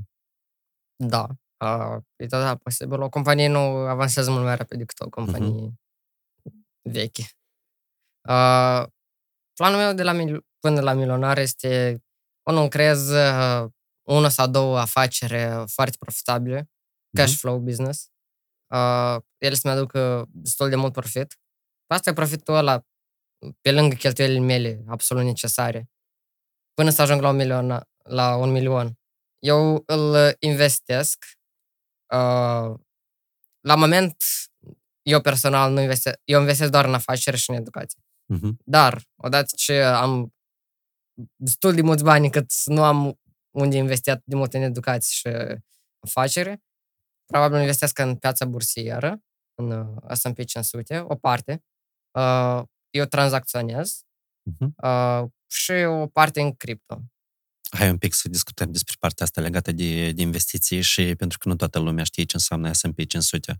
Deci o parte din banii pe care tu îi câștigi, da, investești în acțiuni la 500 companii care cresc cel mai rapid în lume, corect? 500 de companii cele mai valoroase. Cele mai valoroase. Da. Uh, nu în lume, în America. În Statele Unite. Statele Unite, da. Deci, practic, S&P 500 este uh, cea mai sigură? Nu sigură, dar... Uh, cea mai puțin riscantă? Uh, este un anumit, uh, o anumită scară la investiții. Uh-huh. Uh, cât mai mult risc ei, cu atât uh, mai mult venit poți să ai. Și tot se începe de la, probabil, dobânzi, uh, nu de la dobânzi, de la obligațiuni de stat. Probabil încă un nivel mai jos ar fi cash să-i ții. Deci, cel mai puțin risc, pierzi cel mai, cei mai mulți bani. Uh-huh. Uh, Dacă nu ți mănânc șoareci. Da. exact. Uh, dobânzile de stat, la fel, nu trec inflația. Uh-huh. Dobânzile de la bănci nu trec uh-huh. inflația. După asta ar veni imobiliarele, uh, care este o investiție bună, dar la momentul de față nu întrece inflația și uh, sunt mai multe dezavantaje. Trebuie să ai stui de mulți bani, trebuie să mm, ai grijă de casa aia, de mhm. mobilul ăla. Hai să ne întoarcem un pic la S&P 500. Cu ce sumă crezi că poți să începi? Că, de exemplu, tu de unde ai învățat despre S&P 500? Hmm. Din bloguri, din YouTube, cărți? Uh, din YouTube, din cărți. Uh, am și mentor de investiții. Uh, Dorin, dacă privești, e tare super mentorul meu de investiții. Am uh, și luat niște cursuri la diferiți companii, uh-huh. principal, chiar în română am luat. E unul din puține domenii importante la care am luat cursuri în română și chiar au fost calitative. Uh-huh. E companii din România, dar au și filiale în Moldova, Profit Point. Și la ei am învățat să investesc și deja am uh-huh. devenit destul de pasionat de asta. Uh-huh te rupe. Da. Ok, asta e adrenalina ta. Uh, eu încerc să nu implic emoțiile. Uh-huh. Uh, dar, uh, da, sunt, e o chestie foarte emoțională. Uh-huh. Adică emoțiile te pot distruge, dar nu te pot face foarte bogat. Adică poți să ai noroc. Dar asta nu e emoție. Deci pentru investiții trebuie să fii cu sânge rece, așa, trebuie da. să fii foarte uh, rațional. Ok, să continuăm. După S&P 500, tu ai spus că merg imobiliarele, dar pentru imobiliare trebuie să ai foarte mulți bani uh, și trebuie să ai și grijă de Da, de în schimb e acestea. stabil. Mhm. Ok. Um, după asta, ce ar, ce ar veni? După asta ar veni S&P 500. După Uh, asta. după, asta, după imobiliare, uh, S&P 500, el e- este de o- un pic de riscant. Dacă investeai în uh, fix în punctul de maxim, Mhm. tu acum ai fi pierdut vreo 23% din banii tăi. Ceea ce și, s- mai poate scădea, mai poate Mhm. scădea până la 50%. Unii analiști spun la 70%. Numai că mai jos de 70 nimeni nu se duce. Mhm. Dar tu nu-i pierzi. E imposibil ca piața din America să piardă toți, toate companiile, cele de top 500 companii. Uh, dacă asta se întâmplă, probabil ai griji mai mari decât uh, cum stau investițiile, dar probabil Mhm. îți pregătești de apocalipsă. Și după aia ziceai de, de blockchain. Cum tu vezi în general? Oh, blockchain, cripto. Cripto. Cum tu vezi uh, uh, oamenii care uh, uh, investesc, anume investesc în cripto? Uh, cripto ar fi cam cel mai, una din cele mai riscante investiții, dar îți oferă și mult venit. Depinde și în ce coin investești. Uh, eu uh, încă n-am început să mai duc foarte mult în zona de cripto. Mhm. Desigur că știu multe chestii. Dar cum o vezi în general această zonă? Eu văd că are destul de multe oportunități. Uh, e destul de ușor. Dacă toată lumea s-ar folosi de cripto, viața de, pentru afaceri și pentru oameni ar fi mult mai ușoară. Uh, da, ia multă energie. Uh, și asta este o problemă. Și mai ales cu creșterile de, cost, la costuri de energie de acum. Dar, în același timp, uh, majoritatea minerilor, cei care fac cripto, uh, se folosesc de energie regenerabilă. Deci, unii. Nu cred că majoritatea, de fapt. Uh, eu știu statistica din America, ea Mhm. este de 45%, ceva de genul Mhm. ăsta. Ok. Ok, în, și mai- în Statele Unite cel mai probabil că da, dar în zona Europa și Asia... Aici nu sunt statistici, nu Mhm. pot spune. Ok. Și o văd pozitiv, adică acum a scăzut destul de mult. Mhm. Bitcoin a scăzut vreo 60-70%, dar uh, asta e doar o oportunitate de a investi. Ok. Eu uh, um, văd de zona cripto mai puțin uh, investiții și mai multe speculație. Hmm. Um, pentru că nu au tare multă substanță în spate. Și nu mă refer aici neapărat la Bitcoin și, și Ethereum, dar la multe, multe, multe alte coinuri care apar. Sunt niște bule de, de săpun, care practic uh, îi aer și tu uh, dai niște bani, dar și speri că coinul acela o să valoreze mai mult, dar n-ai absolut nicio garanție. Și Da, nici da. n-are tare multe motive de ce ar crește, decât dacă se schimbă radical cultura, dar nu știu, nu, nu, nu cred. Da, e doar speculație în 98% din coinuri, uh, dar ele sunt ale care vor muri, adică nu ar trebui Mhm. să ne pese tare mult de chestiile alea. Pe de o Ah, parte.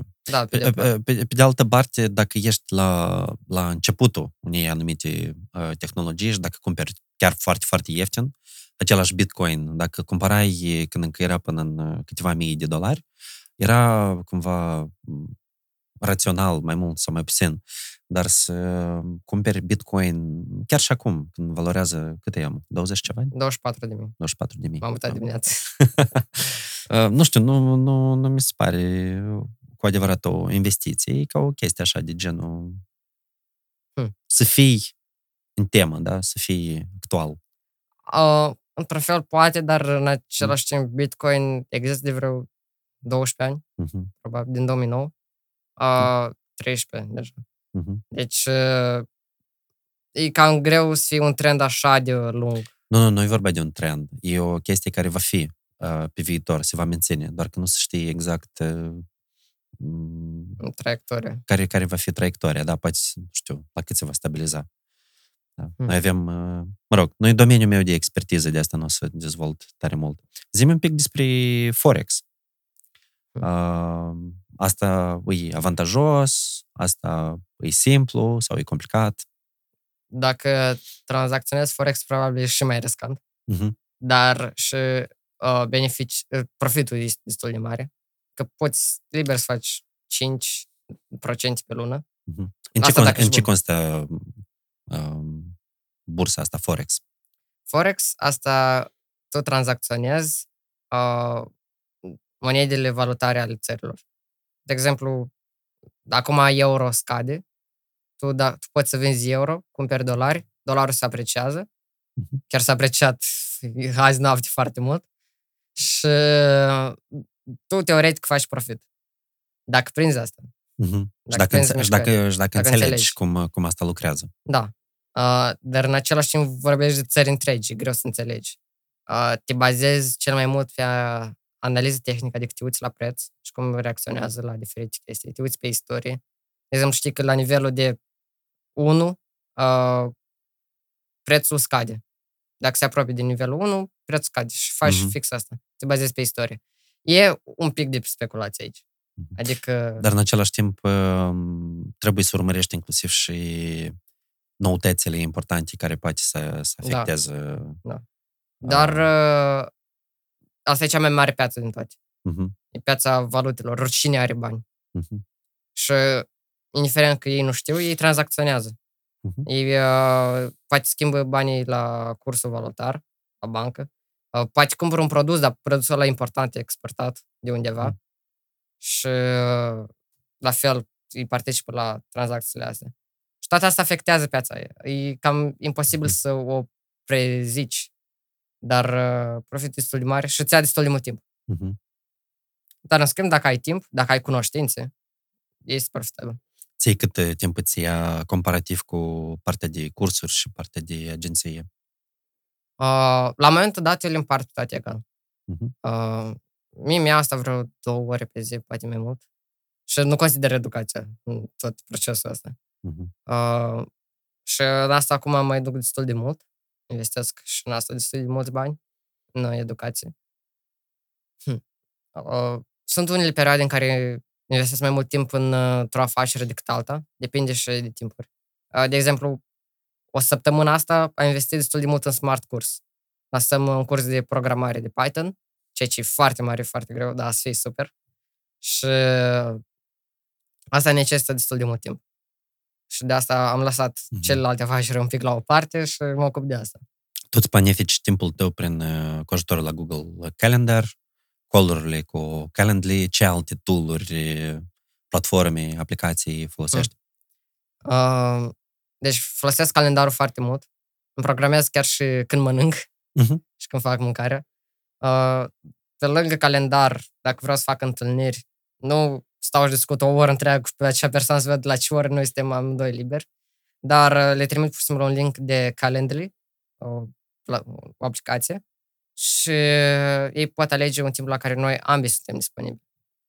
Uh, pe lângă asta, eu poate nu este chiar un tool, dar eu folosesc mai multe display-uri și asta ajută foarte mult la multitasking. Eu țin mesajele într-o parte pe un display uh, și am vreo patru meso- uh, platforme de mesagerie. Uh-huh. Uh, lucrez pe ecranul principal, uh, lucru principal. Și al doilea ecran pentru multitasking. Uh-huh. Uh, în afară de chestia de hardware, în software uh, mai folosesc uh, diferite tool-uri, acum nu mi le pot aminti. Folosesc tabla. Uh-huh. tabla foarte mult folosesc. Uh, și deja toate sunt de hack-uri care le folosesc. Folosesc uh, digital well-being de la telefonie setare prestabilită. Uh-huh. Uh, este focus mode, uh, îmi pun modul de focusat unde nu vin uh, notificări. notificări. Uh-huh. La fel, în stâng notificările în privat, uh, specific pentru fiecare aplicație. Uh-huh. Și mesajele mie de obicei nu vin. Uh-huh. Dacă vin mesaje, e probabil ceva foarte important. Am înțeles. Uh, uite, noi am discutat despre chestii tare interesante, despre educație, despre antreprenoriat și despre investiții. Dar cum în general e să fii un tânăr în, în Moldova în anul 2022? Cum tu vezi uh, poziționarea noastră, situația noastră, realitatea din, din Moldova? E mai mult uh, rău sau mai mult uh, bine? Eu uh, îmi place să mă numesc realist optimist. Uh, eu văd situația, nu este tare bună la noi. Uh, și acum poate eu stau într-o bulă, într-o comunitate perfect, cu persoane minunate, dar în același timp știu cum este pe la sate, uh, știu ce vocabular folosesc absolut toată lumea din Moldova. Uh, și aș vrea ca oamenii să fie mai educați. Adică asta e și scopul companiilor mele. Dar uh, asta este destul de greu. Nu poți să... Nu poți forțezi omului să ia ceva. Poți forțezi numai să dea. Uh-huh. Uh, și de asta este și mai greu. Uh, educația în uh, majoritatea școlilor uh, este destul de învechită. Profesorii poate nu sunt așa de buni. Uh, și profesorii sunt frustrați. Adică eu înțeleg pe ei. Și, dar frustrarea asta se transmite copiilor. Și ei cresc frustrați. Deci asta e o problemă, cumva, să încercăm să limităm uh, frustrarea profesorilor? Sau trebuie înlocuită cu altceva? Adică, eu stau la o școală privată, este diferență destul de mare. Uh-huh. Probabil la școală privată uh, salariul e mult mai mare. Desigur, eu nu știu toate detaliile, dar sunt tratați mult mai bine. Deci, uh, și asta se transmite și nouă, uh-huh. copiilor. Uh, pe lângă asta, general, societatea din Moldova e cam în urmă să uite cu scepticism la absolut orice, uh-huh. la toate afacerile. Deci nu este deschiderea pentru, pentru inovație, pentru, pentru nou. Lumea este destul de conservatoare, da? Da, este destul de conservatoare și s-ar, parcă toată lumea are același plan în viață. Uh-huh. Uh, înveți bine la școală, dacă nu înveți bine, te duci pe deal. Uh-huh. Dacă... Te duci pe deal sau, uh, la, sau la munci, la construcții la sau munci, la da, îngrijit bătrâni? Uh, dar dacă înveți bine, numai decât să te duci la facultate. Uh-huh. Ceea ce nu e rău.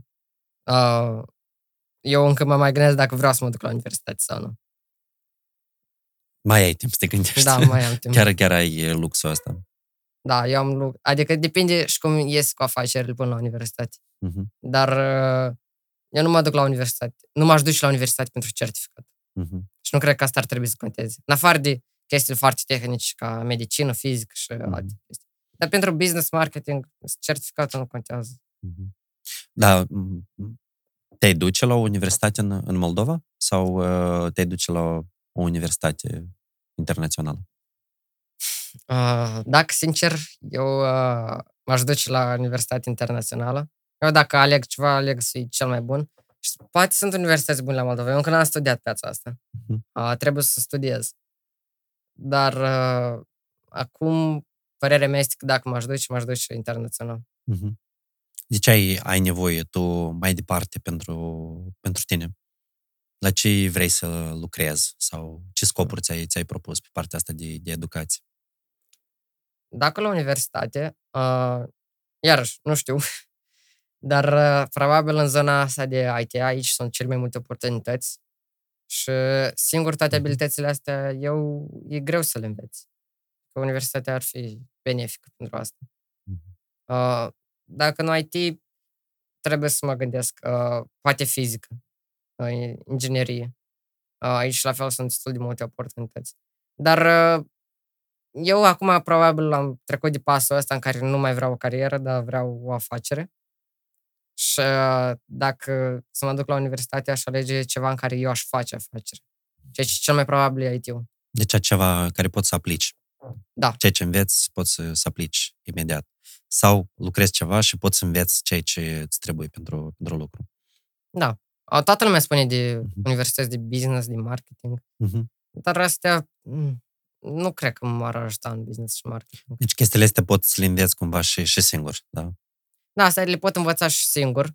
Și ceea ce înveți la universitate se aplică corporațiilor destul de mari, ceea ce eu nu am. Uh-huh. Eu nu am de o corporație mare. Deci, nu cred că merită să faci așa tip de mhm. universitate. Numai dacă să faci pentru oportunități de networking, să găsești persoane noi. Uite, acum în, în Moldova s-au introdus niște programe de studii noi la câteva universități, la USM, la UTM și chiar și la Creangă. Generic, asta se numește profesiile viitorului. Ai auzit de, de asta, probabil, nu? Da. Și asta presupune niște cursuri mai actualizate, care țin cont de necesitățile pieții, cu profi care vin din, din domeniul privat, asta ar putea să dea un, un rezultat mai, mai pozitiv, nu? Da, mi se pare asta o inițiativă destul de bună pentru tinerii din Moldova. Specific nu pentru mine. Uh-huh. Eu nu plănuiesc să mă duc în industria asta creativă. Adică ca animație, ca design atât de mult. Mhm. Dar uh, mai mult în industria asta de IT. Adică uh spărți destul de opuse. Mie îmi place matematica, nu-mi place Să asta. se complementare. Da, Comple- care, care lucrează împreună. Ok, ele lucrează împreună destul de Mhm. mult. Ele au nevoie una... Dar una... au nevoie de abilități diferite. Mhm. Uh, Pe lângă m, partea asta legată de reticența moldovenilor față de ce este nou, faptul că oamenii sunt mai conservativi, noi cred că avem și niște chestii bune, nu? Avem niște, niște avantaje. La noi avantajele, dacă tu vrei să începi o afacere, uh, e destul de ușor cu legislația. Mhm. Uh, asta e unul. Doi, uh, dacă costurile nu sunt așa de mari. Dar dacă faci o afacere internațională care se adresează persoanelor din America, pentru ei să-ți dea 1000 de dolari, asta e, nu, aș, nu e destul de mult. Pentru tine asta e un salariu. Și gândești că ai vreo 5 clienți, asta e, tu trăiești ca un rege aici. Deci, de fapt, asta este un, uh, un uh, Avantaj. avantaj foarte mare. Tu ai Da. costuri m, mici, Ai hai să costuri spunem așa. moldovenești, dar ai costuri venit moldovenești și venituri americane. Da. Mm. Sună, sună, sună foarte bine. Se poate de dezvoltat tema asta la o altă discuție, dar pentru că noi deja discutăm de tare mult timp, vreau să te întreb la urmă, tu îți vezi viitorul tău în Moldova? Eu aș sta în Moldova, da. Adică, pe lângă să călătoresc în toată lumea, dar locul meu de trai, eu l-aș vedea Moldova. Cum am spus, a, aici nu e așa de rău. Adică, da, drumurile sunt rele, politica nu e perfectă, dar niciunde nu e perfect. Adică, Mhm. la noi sunt destul de multe avantaje Mm. pe lângă asta. Pe lângă faptul că este familia aici, ce te leagă de Moldova? Uh, hm. Uh, pe lângă toată partea asta socială, mie îmi place la Moldova că, cum am spus, costurile sunt mici, legislația Mhm. e ușoară, uh, din, cau- nu e așa dezvoltat din cauza că nu e țară mare. Și uh, Nu că nu e Nici- mare, dar nu are multe resurse. Faptul că ești o țară micuță acum, de fapt, e un avantaj. La fel ca și pentru o afacere. și sunt mică. oportunități destul de mari. Mhm. Adică uh, aici, uh, de obicei, nu, este, nu sunt dezvoltate industriile precum sunt în țările dezvoltate. Dacă le aduci aici, tu ai uh, Mhm. oportunitate destul de mare. Deci încă sunt tare, tare, tare multe afaceri de, de creat. Și Da. probleme de rezolvat, pentru că asta fac afacerile, nu? Uite, în America, așteaptă 5 ani, va fi la noi. Uh, ești pro sau contra ca tinerii să voteze de la 16 ani? Pentru mine specific, eu aș fi pro, dar pentru majoritatea tinerilor aș fi contra. De ce? Uh, eu nu cred că majoritatea la 16 ani au mentalitatea Mhm. potrivită și responsabilitatea de a vota cineva care va Mhm. conduce țara în următorii patru ani Mhm. la 16 ani. Adică cei care au ar trebui să mai aștepți în câțiva ani ca să ai o educație potrivită. Mhm. Uh, Deci ar noi tre- vorbim uh, de, de educație sau de cunoștințe sau de mentalitate, cumva? ambele, combinate. Mhm. Adică trebuie să ai și cultură generală, O înțelegere, nu? da, o înțelegere și mentalitatea să fie potrivită, să votezi persoanele cu mentalitate care să crească Moldova. Și ești pro sau contra votului online? Ca oamenii să voteze online la alegeri? Uh, eu sunt total pro dacă este făcut foarte bine. Adică dacă uh, autentificarea e potrivită și... Dar dacă totul este perfect, eu sunt total pro, de ce nu? Uh, Cristian, mi-a fost uh, foarte plăcut și interesant să discut cu tine. Cu siguranță mai avem ce discuta și uh, probabil faptul că te cunosc uh, pe tine acum e un imbold în plus pentru mine să digitalizez unele din uh, cursurile pe care le, le vrem să le facem noi. Și îți doresc mult succes mai departe. Eu sunt sigur că tu încă uh, o să rupi și lumea încă o să aude despre tine. Multă baftă! Mulțumesc mult!